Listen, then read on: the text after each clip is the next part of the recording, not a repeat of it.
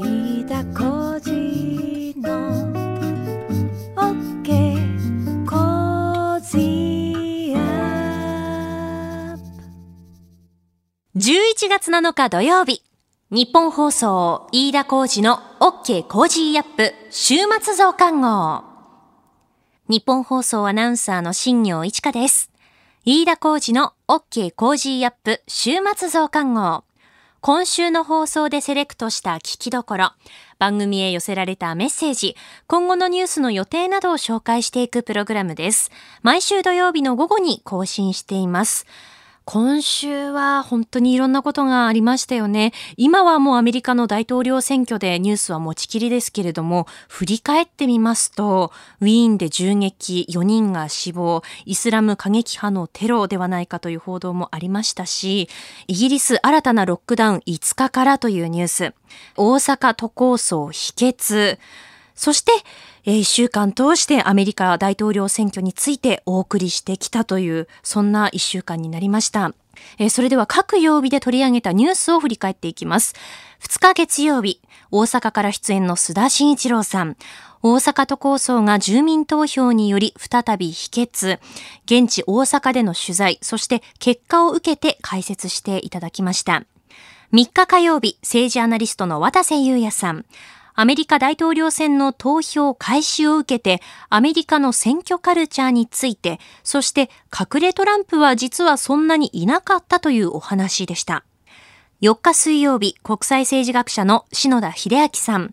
アメリカ大統領選投票開始。首都ワシントンは厳戒態勢。産経新聞ワシントン支局長黒瀬義成さんに電話で出演いただきまして、最新情報を伺いました。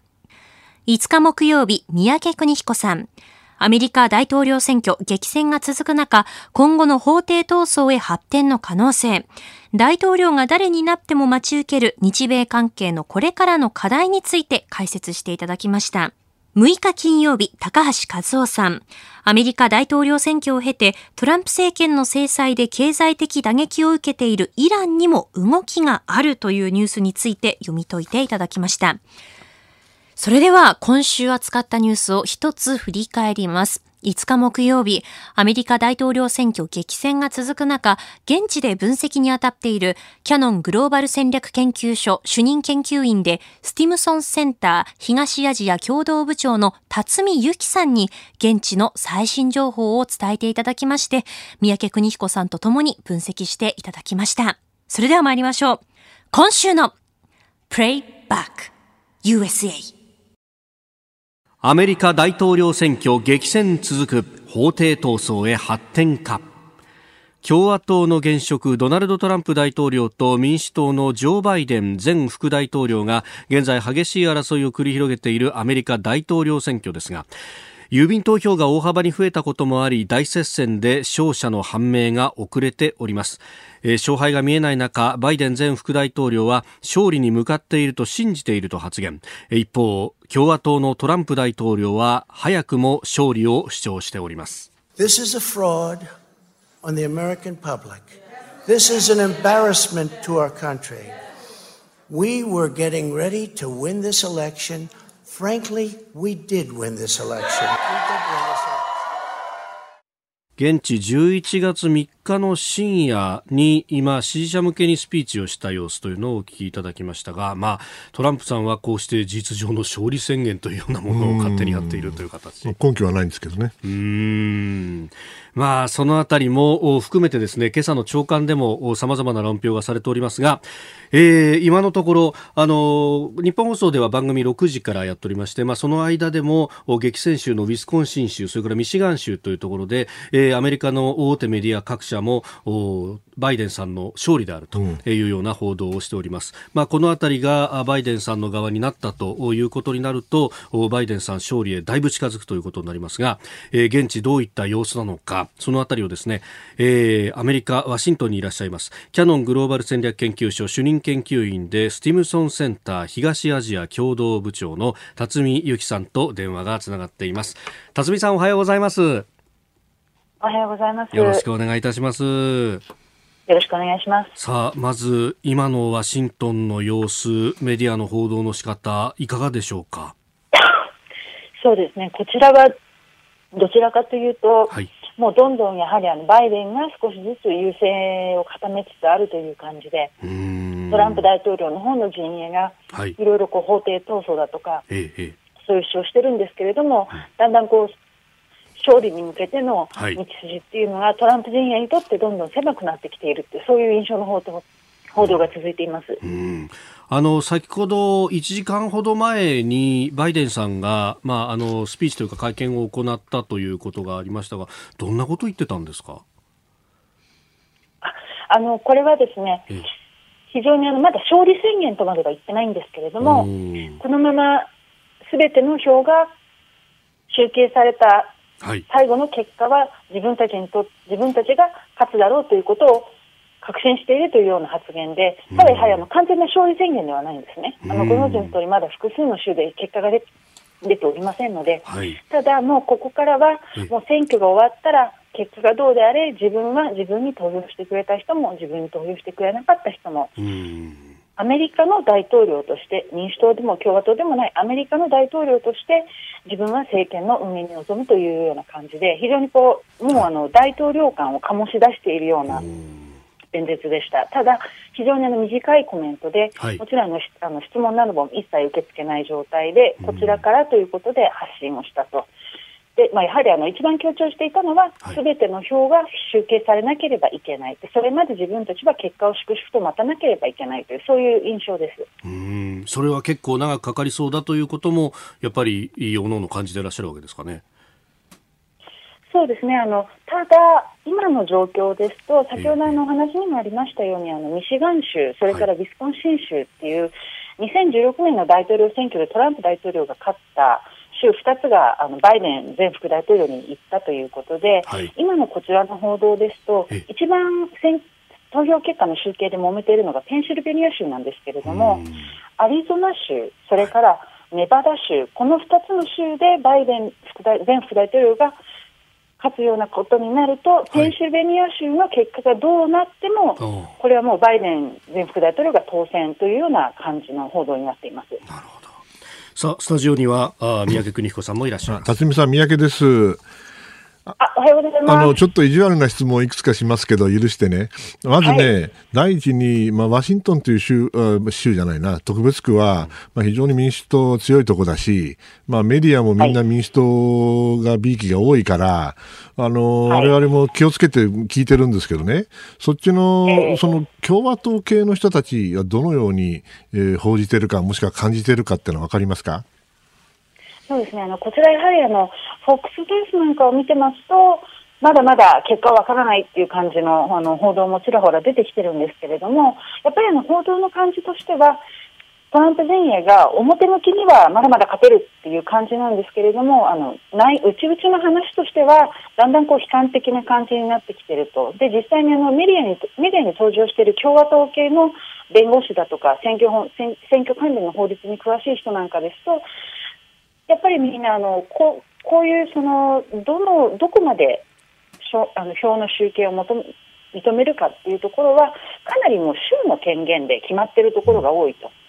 であのこれがですからあの州の司法にすべてかかっているのでこれはまああの人事が何を言ってもダメなものはダメ大丈夫なものは大丈夫みたいなそういう感じですね。そうすると、あれですかね、あの、お泥仕合にこれからなっていくんですかね。やっぱりトランプさんだって、あの人の性格から言って絶対にあの、お負けを認めたくないでしょうから、そうすると、あがくだけあがいてと言ったら申し訳ないけども、お相当のことをやってくる、もうすでに何百人もお法法律家を雇ってね、弁護士を雇って、えすごいお金かけてやってるそうですけれども、この泥仕合ってのはどこまで続くと思いますかこれはあのどのぐらいの速さでいろんな州があの頭角を出すかにかかっていると思うんですけれども、今ちょうど私、あのフォックスニュースをまさに三宅さんがおっしゃる通り見てるんですけれども、どちらかというと、フォックスニュースの方があの前のめりな感じの結果が出てまして、CNN みたいな、いわゆるリベラルどちらかというと民主党入れって言われているメディアだと、もうあのバイデン氏が253人の選挙人を獲得したとい。う感じなんですけれども、はい、FOX ニュースの方の当確なんか見てますと、もう264人とか言ってですね、うん、あのどちらかというと FOX の方があのバイデン当選に向けてなんか前のめってるような感じがトランプさんも確か FOX けしからんと怒ってましたよね。そうですね。ただ、やはり一番メディアの中でも、トランプ寄りと言われているのが FOX ニュースなので、うん、FOX ニュースでこの結果っていうのは非常に興味深いな、実は実は私も思って見てるところです。うん、確かにね。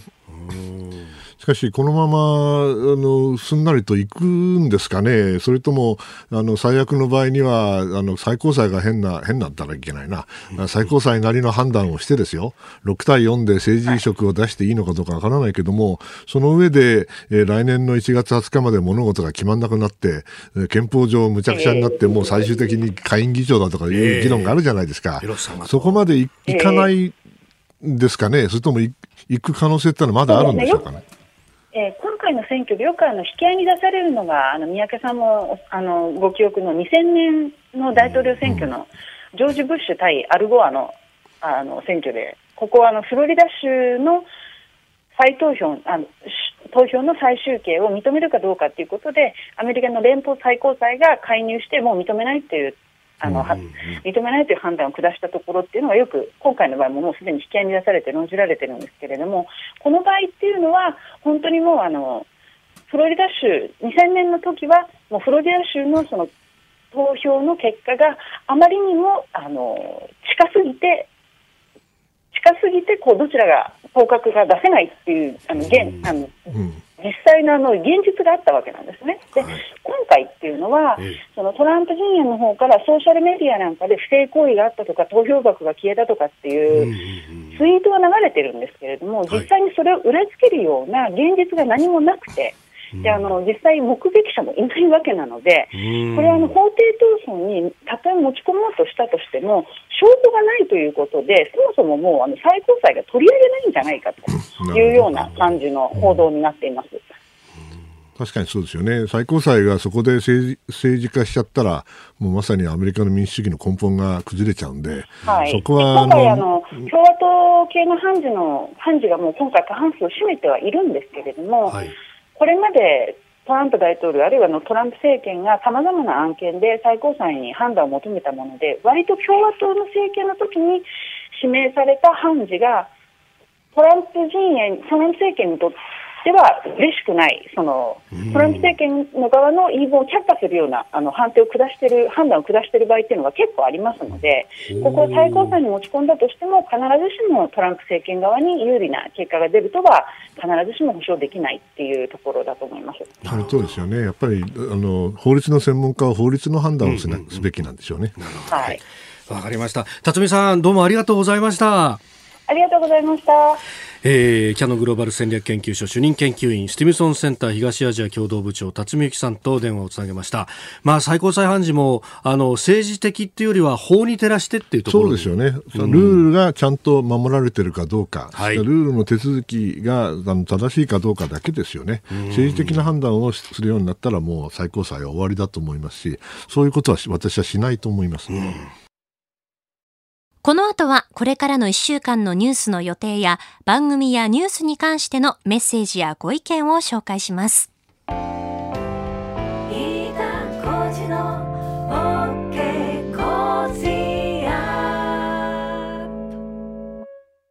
ニッポン放送アナウンサーの新行市佳がお送りしている飯田浩二の OK コージーアップ週末増刊号。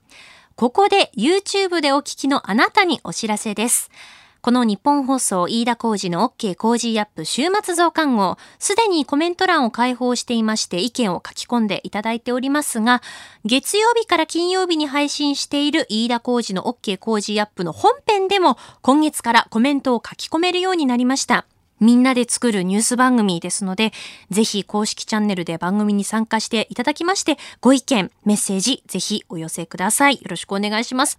それでは番組に寄せられたメッセージを紹介していきます。え、今週番組内でもお伝えしましたが、銃撃テロ事件のあったウィーンからメッセージをいただきました。改めてここでも紹介したいと思います。えウィーンにお住まいの大倉さんから11月4日にいただきました。ロックダウンが起きるちょうど前の日、次の日からは午後8時以降外出禁止令が引かれるということで、たくさんの人がコンサートやレストランで楽しいひとときを過ごしていた夜の8時頃、信じられない事件が起こりました。フランス、イギリスやドイツでテロ事件が起こるたび、ウィーンは安全だよねと妻と話し合っていたのですが、とうとうこのような痛ましい事件が起こってしまいました。私たちは家にいて無事でしたが、友人の同僚はたまたま事件現場付近に居合わせたようで、自宅に帰れたのは翌朝2時だったとか、このような事件が起こりましたので、必然的にこれまでの移民・難民政策は甘かったのではないかという批判が野党から出ています。国民も今回の事件で堪忍袋の尾が切れたようです。実は最近ウィーン市内のキリスト教会が大勢の少年によって荒らされるという事件が起き、ウィーン市民、そしてオーストリア国民のいわゆる外国人、移民、難民感情も嫌悪感がさらに増してきた感じがしていたところです。幸い日本大使館から頻繁に事件についてのメールが届きますので非常に感謝しています。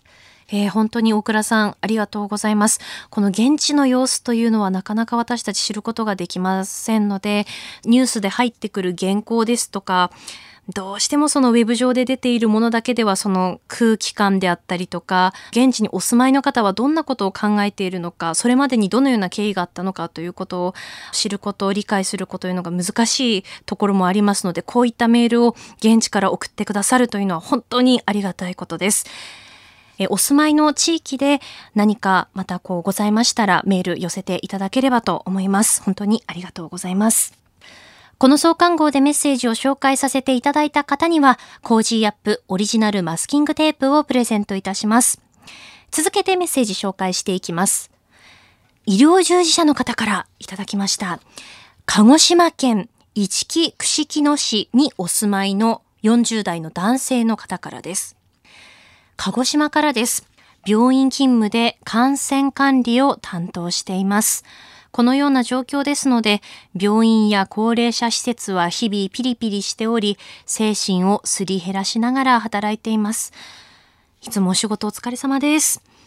日々の業務で視野が狭くなっているところを飯田さんのお話を聞く中で視野を広げさせていただいております。また残業しながら、ポッドキャストで聞くのが最近のルーティーンとなっていますが、先日来院された業者さんが、工事アップですか？私も聞いてます。と、ほっこりしたことをお伝えしたく、初めてメールしました。これからも応援しています。